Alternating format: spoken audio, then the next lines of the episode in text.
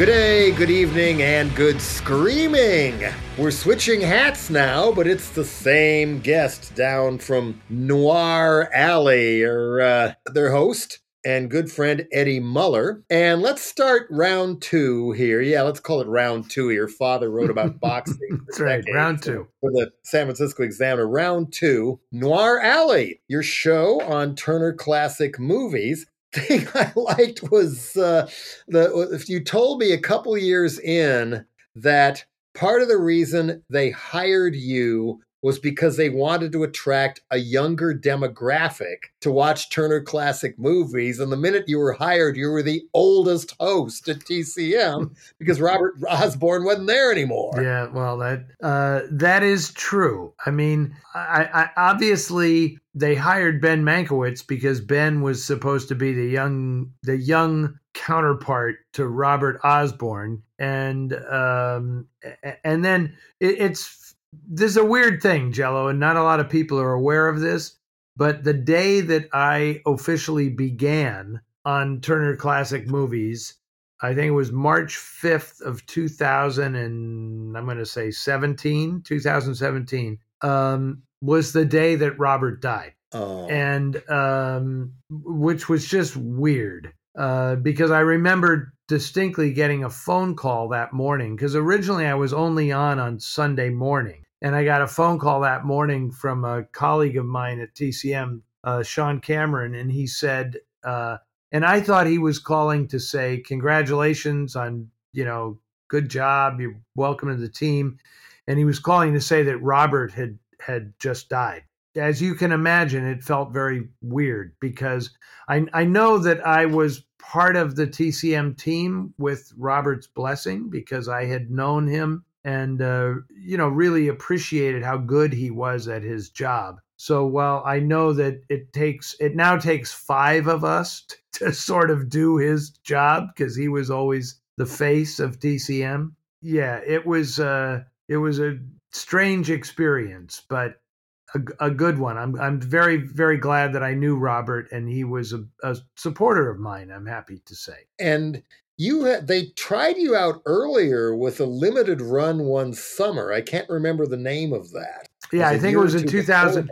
It was in 2015, and it was called the Summer of Darkness. It was the second edition of that. They had they had done one many years earlier, uh, like 2002, I think it was, and that, that was a very interesting uh, experience because I had written a book called Dark City Dames, where I had intro- uh, introduced, I had interviewed uh, six actresses who were sort of synonymous with film noir. This was an outgrowth of my film festivals in Hollywood, right. really. And they contacted me. So, so TCM contacted me not because they wanted me, but because they wanted the actresses. They wanted to know how to get in touch with the actresses and put them on this show uh, that was the the original Summer of Darkness. And it was funny because I said, "Well, can I interview them since I know them all now?" And they were like, "No, you're nobody."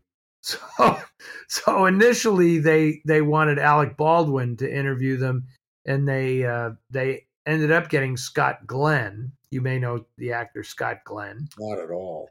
Uh, he played uh, Alan Shepard in The Right Stuff, and he was in. Uh, I mean, he, Scott Glenn's had a pretty good career. He was in Silence of the Lambs. He was Jodie Foster's oh. boss, FBI boss in Silence of the Lambs. And anyway, uh, but he didn't really know much, so I kind of had to. I got paid as a consultant to write his questions and such. But then, lo and behold, like 15 years later, I end up being being the on-camera host for this thing on TCM, and then that that ended up leading to them offering me what they call the franchise, which is a, a weekly show on the network. Yeah, you've grown by leaps and bounds from Noir Alley year one, as far as, you know, delivery, comfort, camera presence, and everything else.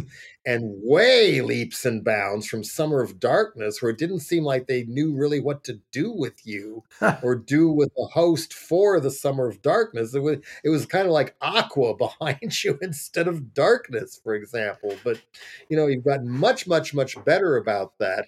Um, and you told me that you're the only one of the TCM hosts who's allowed to write their own scripts. Uh, that was may have been true at one point. It's not anymore. Uh, Alicia okay. Alicia Malone also writes her own scripts, and it, it's that has more to do with the amount of work we do than anything else. I mean, like like Ben Mankiewicz is perfectly capable of writing his own scripts, but Ben does the yeoman's uh, amount of work on the network. So where I will record, you know, I don't know, 12 or 14 scripts in a couple of days, Ben has to do like 35 or something. So the, the, there's no there's no way that Ben is going to be able to to write all of his stuff as well.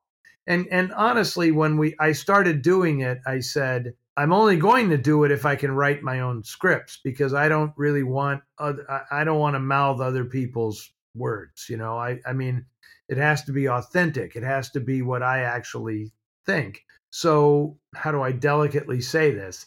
I wasn't paid initially for my abilities as a writer. They were just hiring somebody to say words, whoever wrote them, right? And so I had to gracefully negotiate my contracts so that I felt like I was also being remunerated for my scripts as well as my on-camera delivery of the scripts. So that that's well, where we're at now. And you and you wrote the scripts, but I assume you use a teleprompter. I do, and uh, you know teleprompters are are phenomenal now because they're right in front of the camera lens, and so it where it looks like I'm staring like now like right at the camera lens and talking. When I do this at TCM, I'm actually looking at my script, which is scrolling in front of the camera lens. It's a it's right, fabulous. Uh, right, fabulous technology. Of course, I do have a huge advantage in the fact that I wrote it all. so it, it sounds pretty natural, I think. We may have Errol Morris to thank for inventing that really? device.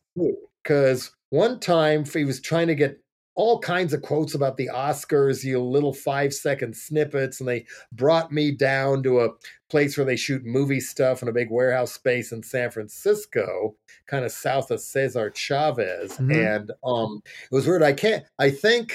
Willie Brown, well, like Jer- Willie Brown was on his way out the door, the mayor at the time, when I walked in. And when I walked out, Jerry Brown was on his way in. But um, but Errol himself just came up right in my face with a camera, but then right above the lens was me so I could just talk to me basically hmm. and have fun with that. And he I, he told me that this was something new he had invented. Interesting. Well, I don't and see sure I don't see me when I do this stuff because I I actually can't deal with that. Right, you got the teleprompter. It's, yeah, I'm I'm yeah. just looking at the words, but when when we're on the set, I I mean they have these gigantic monitors that the directors and the cameramen and everybody are looking at because eh, because everything now is in HD and so they're looking at every little incredible detail and I don't want to have anything to do with that. You know, yeah. it's just like I don't want to see myself. I don't want to I just trust everybody. It's it's just, you know, I'm very lucky to have a crew that takes care of everything. You know, the the the makeup, the hair, the clothes,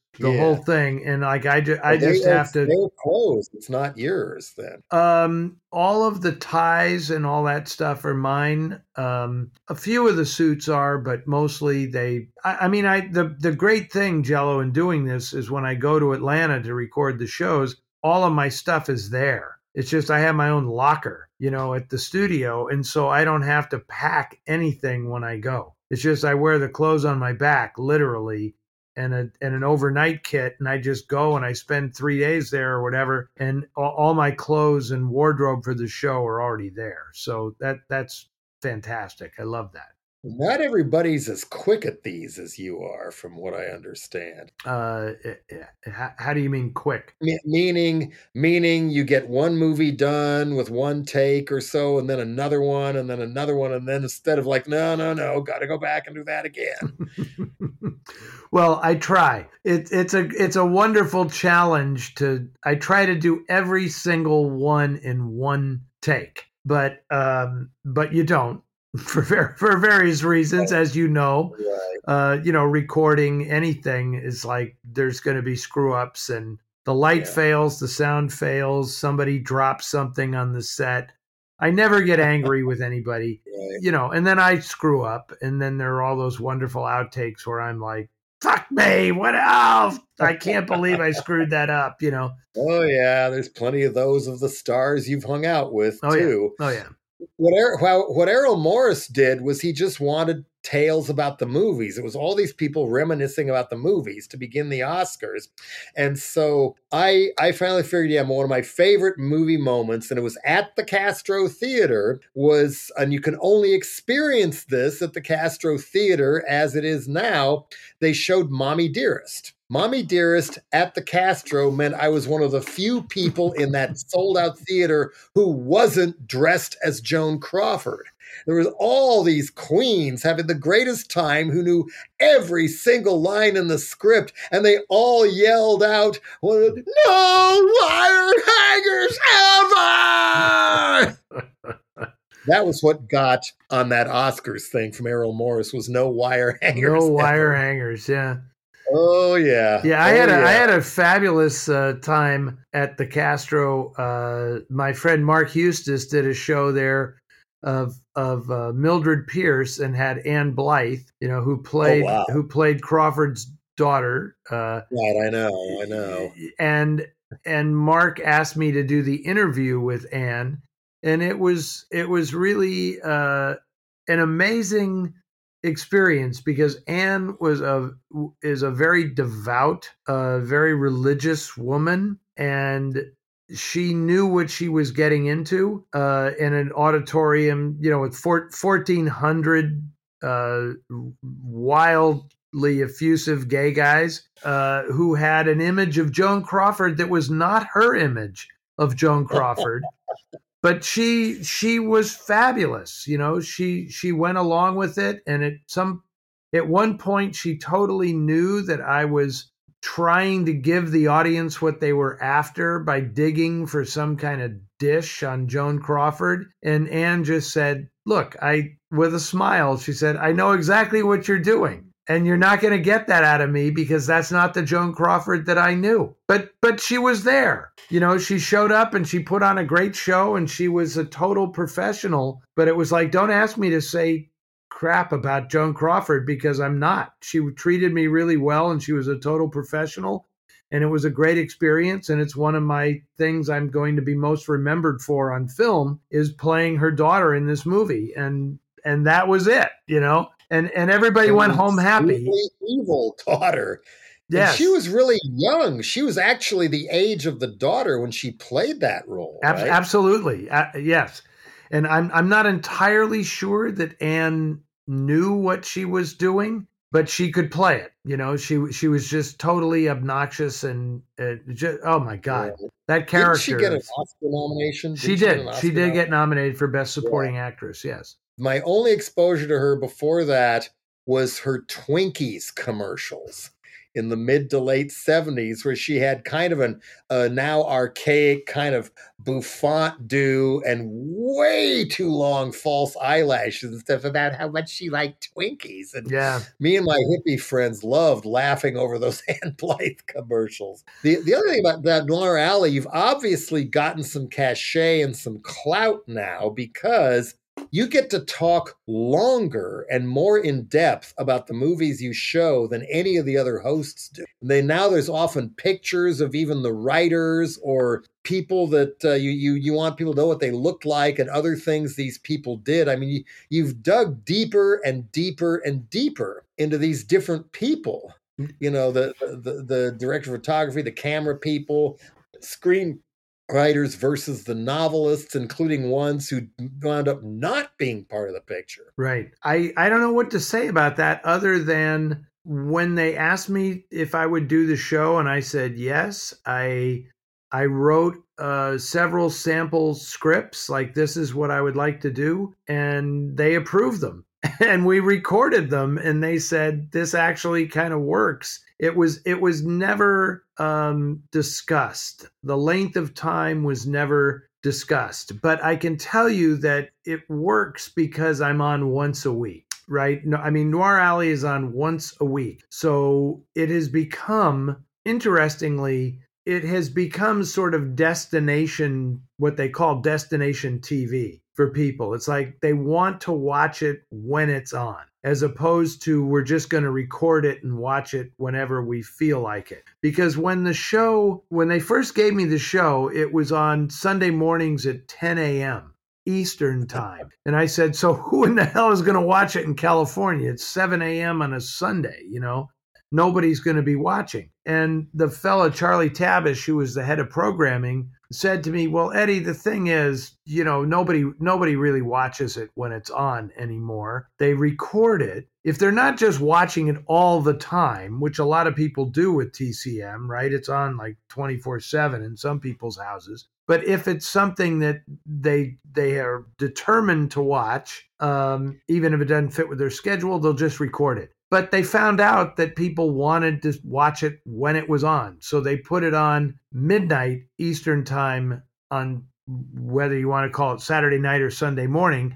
It was midnight Eastern time, which meant nine o'clock on the West Coast, which is when everybody that I know watches the show. Which is interesting because I think a lot of people would be out whooping it up at those hours. Although maybe it's the people who've aged out of that, which is still an older demographic than Turner really wants, but uh, long term to sustain their network. But because uh, I rarely watch it at the times it's on, right. but I record it watch it later.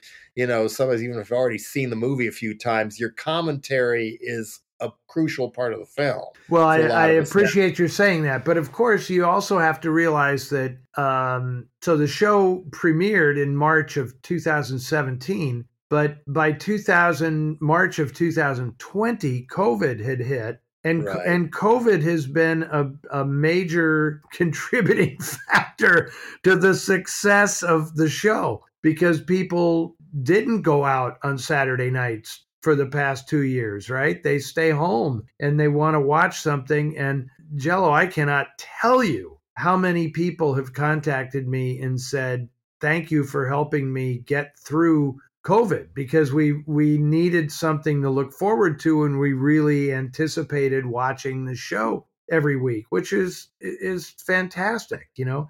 And the other the other thing that was great was, and this was totally unexpected, was I, I heard from so many people who it was something they could do with their parents, right? Because uh, their folks are getting older. And so it wasn't just I was trying to get the younger demographic, I was actually getting both because it was something they could, like, I'll go and visit my mother or something who's 90 years old, blah, blah, blah. And then, uh, you know, she would tell me about seeing these movies when she was a kid and now I'm into them and blah, blah, blah. And it was actually kind of, kind of cool you know i know rock and roll is generally about uh, kill your parents but, but in, in this case it was it was a very nice way of people saying you know i i just had something in common with my parents that we could do together so this kind of points to uh, film noir itself. Do you or Turner or other people detect it becoming more popular with people? More and more fans or coming to it? Um, I think so. I think so because I will tell you that um, I don't know that this that I can prove this, but I will tell you that when I was early on in my conversations with TCM, one of the things that I said that I truly think got me the gig was I said, uh, you know, film noir is the gateway drug to classic cinema because young people will they'll be into film noir. They'll they'll dig it, you know, the style and the feel and the vibe and the smart mouth dialogue and all that stuff. They'll feel all of that whereas they won't have the same reaction to a screwball comedy or a western or a musical or uh, you know, some for various reasons, which we can certainly talk about, film noir still connects with people in a way that other old movies don't. And so, so that was an important part of it. Whether it's more popular than ever, I will say that it has been my that I have certainly seen as a as a quote unquote scholar of the film noir movement, which was considered dangerous at the time the movies were made. Uh, I mean, seriously dangerous, like a like artists blacklisted and imprisoned and all this stuff. Uh, whereas today, these things that were considered dangerous in their time are now comfort food for a lot of people because the society at large has moved so far beyond the the venal the the warnings about how venal we were. Nobody was nobody took them seriously. So now we're totally corrupt and people watch these movies and say ah remember when we weren't that corrupt? And it's like yeah that's what they were trying to warn you about in these people, movies. When the corrupt people actually went down and the justice system worked. Which it kind of did with Watergate, but then Ford pardoned Nixon and let him walk. And that was the beginning of the end of justice working at that level. Uh, yeah, and I mean, I could tell you that you know if you if you watch, I mean, in the in the original noir era when these artists were being blacklisted, and you, I mean, the line I like to draw is uh, look at who Joe McCarthy's counsel was, right? It was Roy Cohn. Yeah. And and Roy Cohn was the guy who taught Donald Trump how to be Donald Trump. I mean, yeah, there, there's just Trump no question about it. He was the Trump family's attorney later on. Yes, absolutely. He he uh, he totally uh, you know he defended Trump's father when he had the lawsuits about his you know being a slumlord in New York and then that's when Trump learned, you know, no matter what happens, just declare that you have won. That was always Roy Cohn's theory. Uh, uh, you know, even even if the the court decided against him, he would walk out and give an interview where he was saying, "We won. Don't you understand? We won." and so people are like, like, why are you surprised, given that that Trump behaved the way he behaved, losing the election? to turn around and say, no, we won. You don't understand. We won. He learned all that from Roy Cohn. Well, the, the, there's another corollary with that with Trump too that people are just starting to dig into again. Was people think Trump has no religion in him whatsoever because he worships himself so much and stuff. But he was raised in the church of that one time big TV evangelist from years ago, Norman Vincent Peale. His megachurch was in Manhattan, and the Trumps were regular churchgoers and buddies with Norman Vincent Peale. Norman Vincent Peale officiated Donald and Ivana's wedding, but then refused to do the next one to Marla Maples on principle. And then I think Peale was dead after that. But the whole thing with Norman Vincent Peale was this power of positive thinking. Absolutely. You think positive and the Lord will bring you this, the Lord will bring you that, especially if you bring your mother to me, money to me. Mm-hmm. Maybe your mother too. I don't know. Freudian slip. And that is that is a big part of Trump, where they that's say that's part of the way he ticks even now, is he sees, you know, he said, Oh, think positive. This is gonna work out in the end. I'm Donald Trump. I will never get busted on anything because I never go down because I'm so goddamn cool and privileged. And, you know, the old Leona Helmsley line, only the little people pay taxes, only the little people lose in court. And I, in the end, I always win because I'm, you know, I'm such a winner, blah, blah, blah. No, I, uh, you're absolutely right. And what all the all the people that Trump worships, what they all have in common is their ability to. It's almost like a mind control, the ability to exert their influence over large groups of people, which Norman Vincent Peale certainly had, and, and other demagogues that we that we know yeah. of.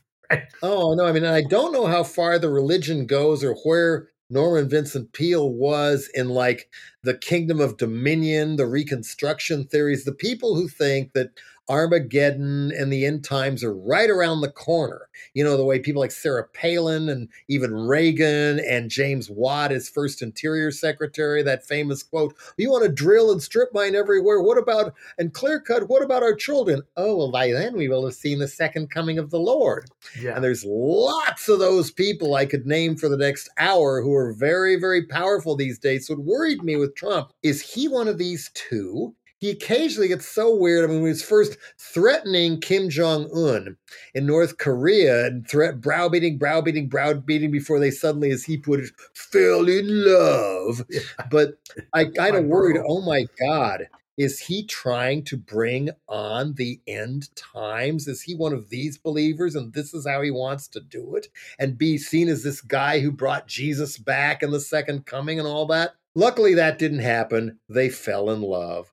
Who knows? Maybe they even bonded over the same crappy movies. I have no idea. Well, I think there's always been an incredible. I mean, I haven't done this research, but I have a sneaking suspicion that historically uh, there are massive amounts of people in every generation who have a need to feel that they're on the cusp of Armageddon because somehow it makes their existence on earth that much more important. You know, God God forbid that people think like I guess this doesn't really matter because I'm going to be dead anyway and you know we'll we'll see what happens next. But it's i think far more people would rather think like my generation is the one that could conceivably end it all you know? And and quite honestly there's a certain there is a reality to that. Once they created the bomb it's like yeah we actually can destroy ourselves but then there's also a certain arrogance in it like seriously you think we're going to be the ones to do this. I think, I mean, it could get a whole hell of a lot. It's bad, Jello. It's bad right now, but it could actually get a whole hell of a lot worse be, before well, we see the also, end. Of course, Israel gets more and more bad, more and more scary, and more and more of an autocracy. And Netanyahu's just making all these settlements legal when they were always illegal all these years. But the other people helping fund the settlers, many of whom were out of Brooklyn and stuff, and are a particular strain of Jewish fundamentalists or even Jewish supremacists. The other main funding and main support for expanding, expanding, expanding the settlements is the hardcore fundamentalist Christian right in this country because they want that part of the Middle East rearranged mm-hmm. exactly the way it would be for Jesus to come back. And Jesus is not going to come back unless that whole area is annexed once and for all. And then we're going to get Jesus back. And then I asked people when I was in Israel, well, what are the people doing this thing? Well, they just are happy to take their money. They just laugh at them. Because, of course, the evangelicals and some of the people really into this are the Huckabees, Mike Huckabee and Sarah Huckabee Sanders, who's now governor of Arkansas and aiming higher. But uh, watch out for that one, kid. Jesus. She's far gone even though she gets more and more like a horror movie character when you look at her every damn year. Just watching her get grumpier and grumpier and turn into a raccoon when she was Trump's press secretary was one thing, just one lie out of her mouth after another. But now she's trying to out Ron DeSantis, Ron DeSantis, and it's all from a Christian supremacist. And they say Christian nationalist, white nationalist. No, these are supremacists and they uh, and and the people who are trying to get the get more and more of Palestine and West Bank taken and seized for Jesus, they also believe that well we're doing it for the Jews, but they're going to have to convert to our strain of fundamentalist Christianity when Jesus comes back, or they're all going to go to hell. But right now, we love them because we need what we want to get out of them and stuff like and that. And so it's, it's all it's all like not to put too crude a point on it, but it's all like just gang warfare. I mean, all these people act like they're just gangsters annexing territory and like we have control of this and we'll make a deal, but you know that deal doesn't count for anything because they're just going to stab yeah. you in the back. And no strangers to drive-by shootings no, for sport. No, either. absolutely not. I mean, I that's what I always said about. It's funny, you know, when I when Trump was elected, I made some comments on social media and, and I didn't regret it, but it was just like, I don't really want to spend the time dealing with this stuff. But I basically just said, well, you know, he's always been like a gang boss. I mean, that's his goal. He wants to be a gangster, you know, and he's not particularly good at it. He's somehow, because he's rich and he fits the profile, he can get away with it, but he's not even a good gangster you know and they'll never let him into manhattan high society and they will never let him no he's never going to be a fully made gangster no. either. Even though the Trump family, including his ancestors, a crime family, the Kushners, a crime family, wedding of two crime families, and you get an even bigger monster long term in the form of Jared Kushner, So, on that cheerful note, part of the reason we like these noir movies, yes, part of the reason I watch or decide when I want to watch them at home or something is when I just want to plop down on the couch, zonk out, and flush away everything else raining down upon me and raining down upon all of us every single day. Yes, it is an escape into this other often black and white world where people look a certain way. And I can't tell you how many women I've known, varying degrees of hardcore feminists and their beliefs. Then noir comes up, and the women are always so beautiful and stuff. So there, there's that too. Oh, yeah. So now we get to picking at that scab that you knew we were going to get to sooner or later in the shadows the elephant in the room is about to come into view. Not the real murderer, but the old question what is noir? and of course, there's been entire documentaries about this. I just I saw one that was included with one of the Warner Brothers noir DVD box sets where everybody from some of the big directors, Henry Rollins is on there. I think a Baldwin is on there. What is noir? What is noir? I think you're on it. Too. Yeah, I'm on it too. Yeah, I know. I know the I know the one you're talking about. Chris Nolan is in it, and uh, yeah, yeah, yeah, yeah, yeah. And none of them quite hit the nail on the head. And I tried to think about uh because I've had to try and describe it to people sometimes too and I can't remember how I do it because I don't I don't really hit it on the head either. So I'm going to rephrase the question that might help. What makes noir so much fun? Uh, wow, that's uh, okay. That one I can easily answer. What makes noir so much fun is because it's seeing the the consequences of people's worst instincts, their their worst behavior played out in these stories. I mean, and and that's why I sometimes call them like tales of karma or something. And and while not all noir is about self-destructive protagonists, a lot of the best noir that's that's totally what it is because it's basically one one of the important things about film noir is that Hollywood had finally matured. I use that word liberally. It had matured to enough that it wasn't necessary for the protagonist to be the good guys or to be redeemed at the end of the stories, right? So it could just be like double indemnity. We're going to follow two kind of rotten people who who fall in love and conspire to do this. And you know what? It can be extremely entertaining to watch that play out. So so that to me is an essential ingredient in film noir. It's like, oh my God, this guy's not going to do this, is he?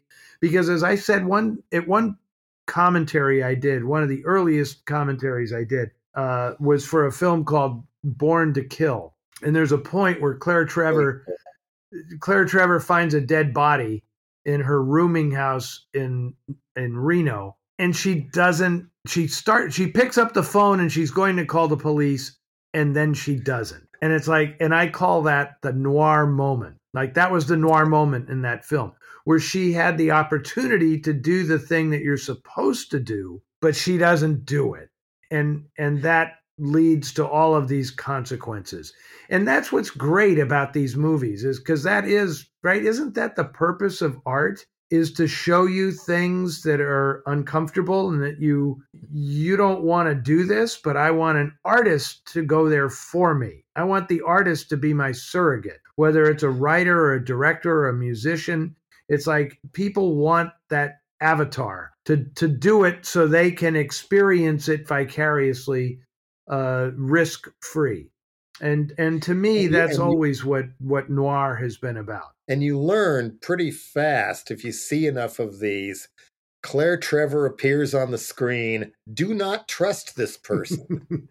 Something terrible is going to happen sooner or later because of her, no matter how bubbly and charming she may be, and all that. There's one, and the the another thing that characterizes it is, and this is mainly male protagonists. De- uh, Detour being a, a huge example. The main person makes incredibly bad decisions. Yeah. That everybody in the room, yeah, if I were in these shoes, I wouldn't, I would get away from that woman, played masterfully by the, somebody you called the meanest person in the movies before. Ann Savage. Ann Savage. Yeah.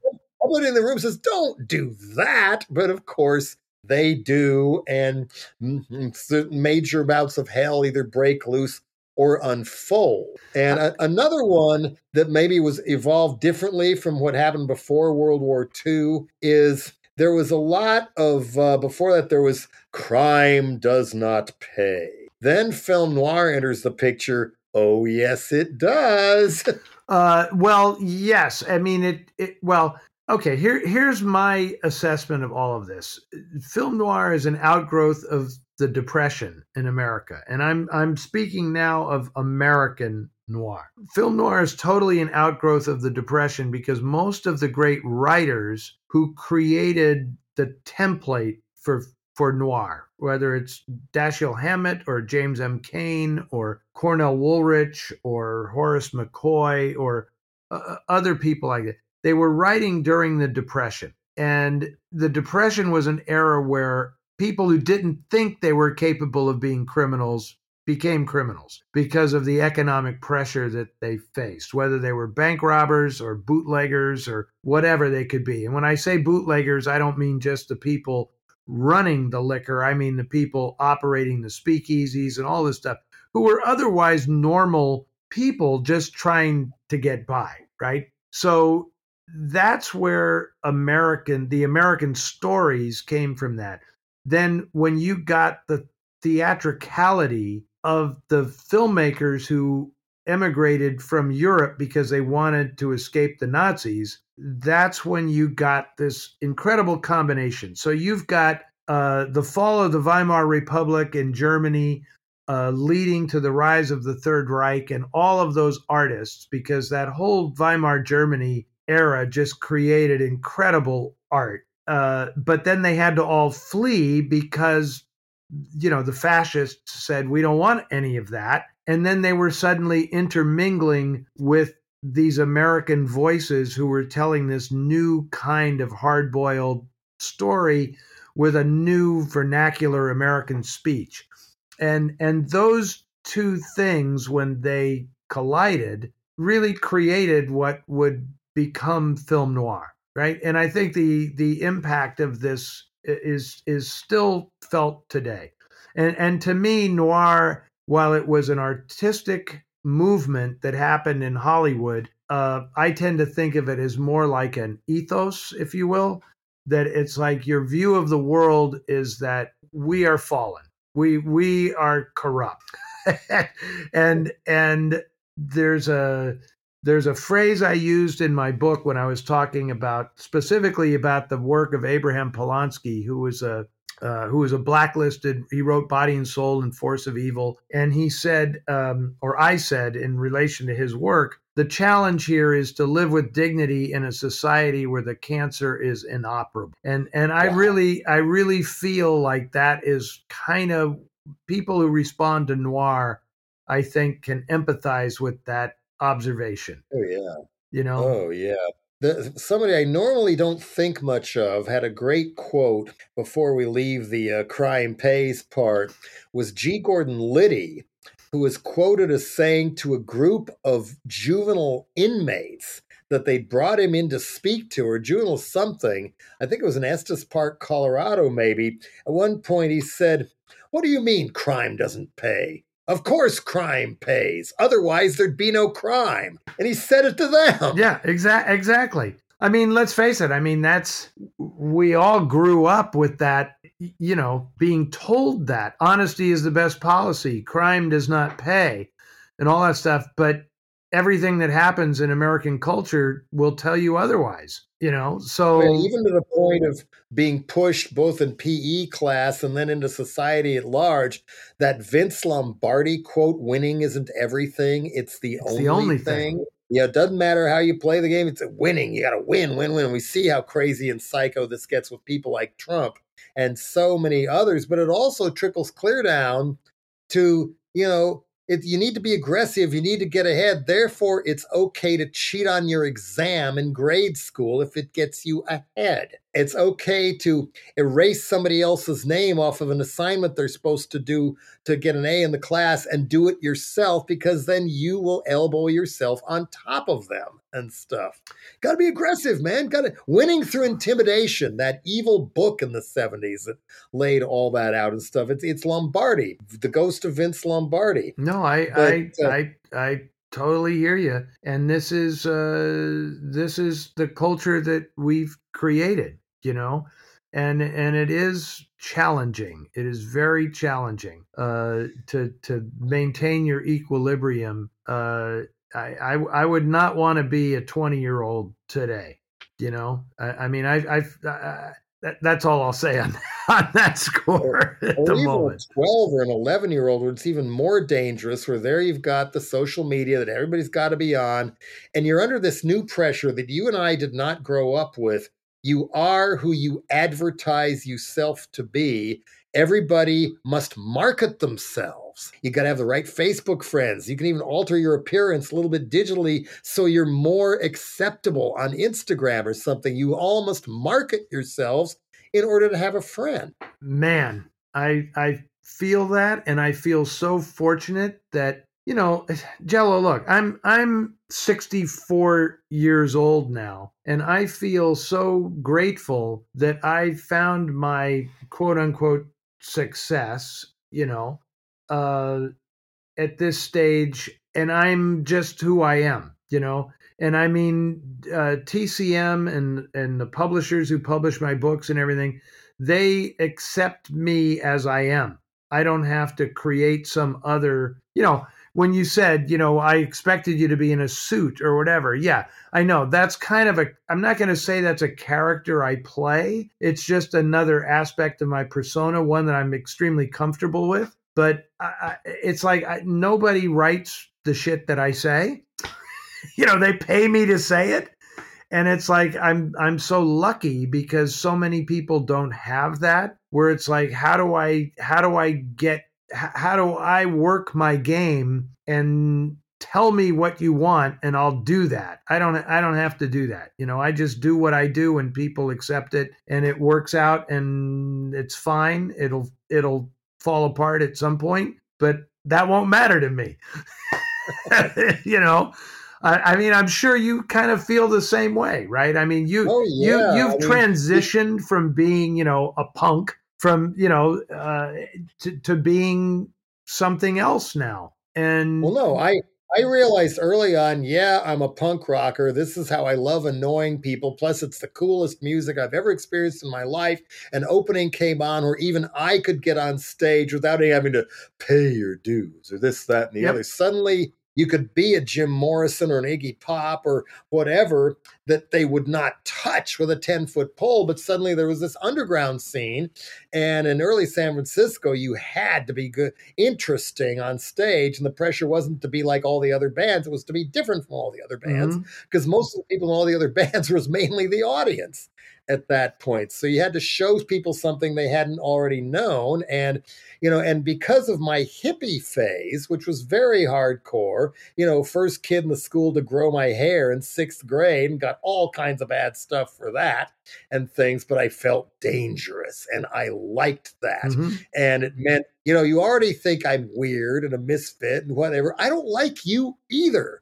Fine, I'm going to be me and fuck you and I like the music I like, not what the pop music people or the music teacher wants us to do all patriotic songs does. You know, I know what good stuff is, and I really, really, really like that stuff, and it makes me feel good, even if the lyrics are about very negative times during the Vietnam War. So Yeah, I mean, I, mean, I, I so there, there's there's actually a song that addresses a lot of the stuff we've been talking about on Tea Party Revenge Porn, that last album I made with Guantanamo School of Medicine, which you have. I mean, if you don't dig the tunes, at least look at the lyrics, because there's one called "People with Too Much Time on Their Hands," which is my opening salvo about people believing anything they see on the net and then spreading it, including yet another one oh. that Jello Biafra has died and stuff like that and and plus you know there's always been even before the maximum rock and roll lens and stuff because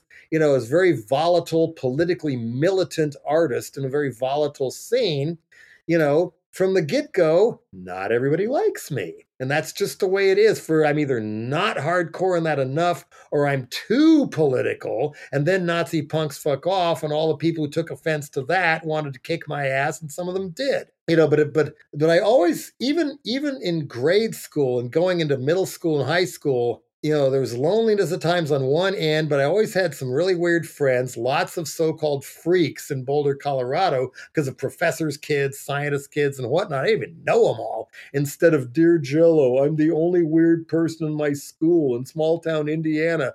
I want to die and stuff. And I'm like, God, get out of town when you can. Things like that. I feel very grateful for that. It gave me a sense of, you know, there were parts of me that I really, really liked and it also prevented me from becoming a school shooter or something with all the anger. The bigger one was that my parents were very anti gun and there were no firearms in the house or any weapons of any kind. I didn't grow up around. Never had the skill to go run down and do something that's stupid or whatever. But don't, but don't so, you don't you also think that in in our day when we were younger, it was necessary to go out into public to experience new things, like to go to a punk club or to go to a show or something. And I'm just I'm wondering if it doesn't feel to me.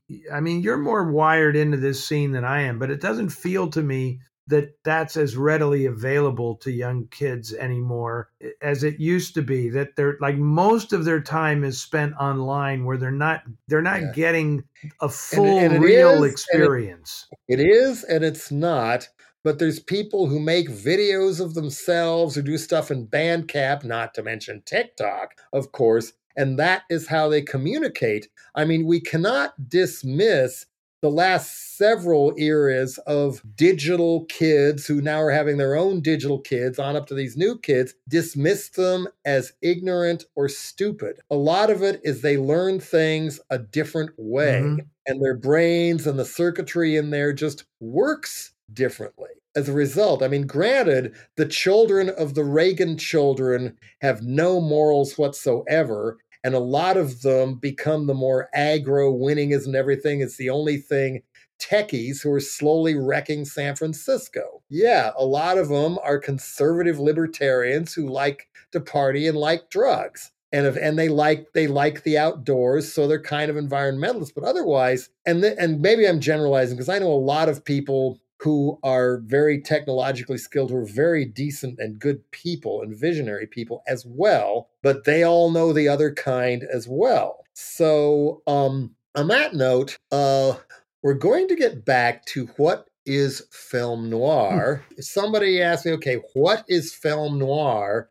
And they have no idea what it is. A visual reference. Humphrey Bogart. Uh, I don't. I don't know that film noir would exist without Bogart. He was like the the avatar. He was the the single uh, performer in Hollywood who sort of gave a a face, but more than a face, he gave an attitude to to noir uh, that I think really popularized it with the public and and helped the whole movement take off. And and I I always call it a uh, a movement because I think that's what it was. I mean, there was no reason that uh, these movies had to look and sound the way they did, other than the artists themselves. There was appeal to the artists themselves, and that's how they created uh, an actual artistic movement. It's like anything else expressionism, uh, abstract art, pop art, op art, any of this stuff, it it all centers around what the artists themselves want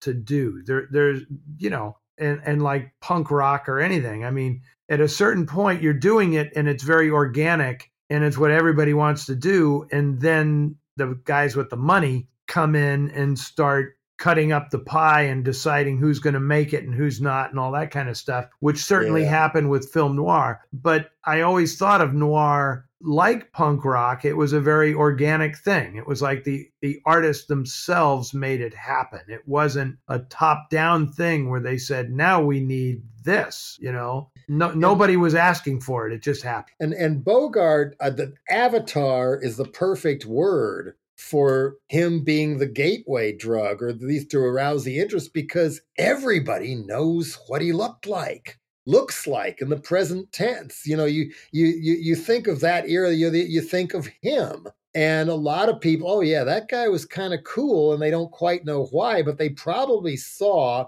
one of his movies somewhere or just a face or whatever it's like okay yeah that's what i mean by noir it's it's that it's that kind of stuff that he was in maltese falcon big sleep and many more and even if they haven't even seen those like oh that kind of stuff, detective movies, mm-hmm. whatever.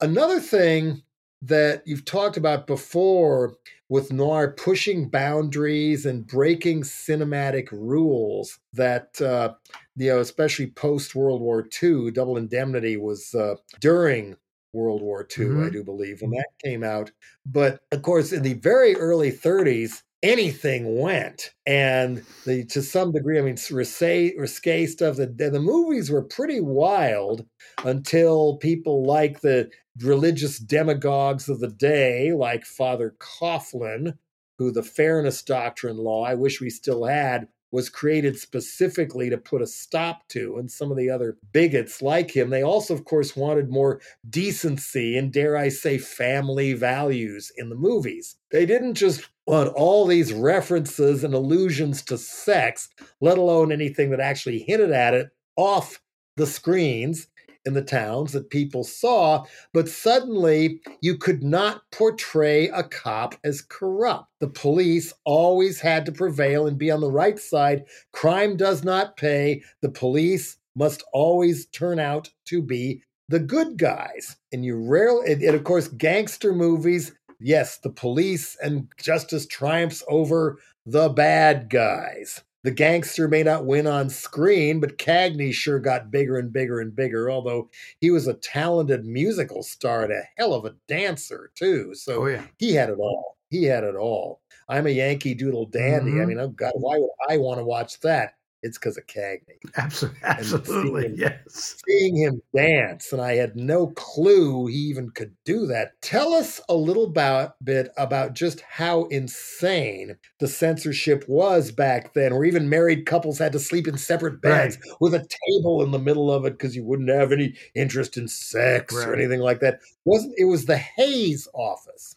The production. Uh, it code. was called the, it was called the Hays Code, uh, but there was actually a production code in place in Hollywood uh, that was largely ineffectual because before 1934, uh, from the end of the silent era through the first few years of talkies, uh, movies were pretty uh, risque. Uh, not all of them, but you could do more salacious material.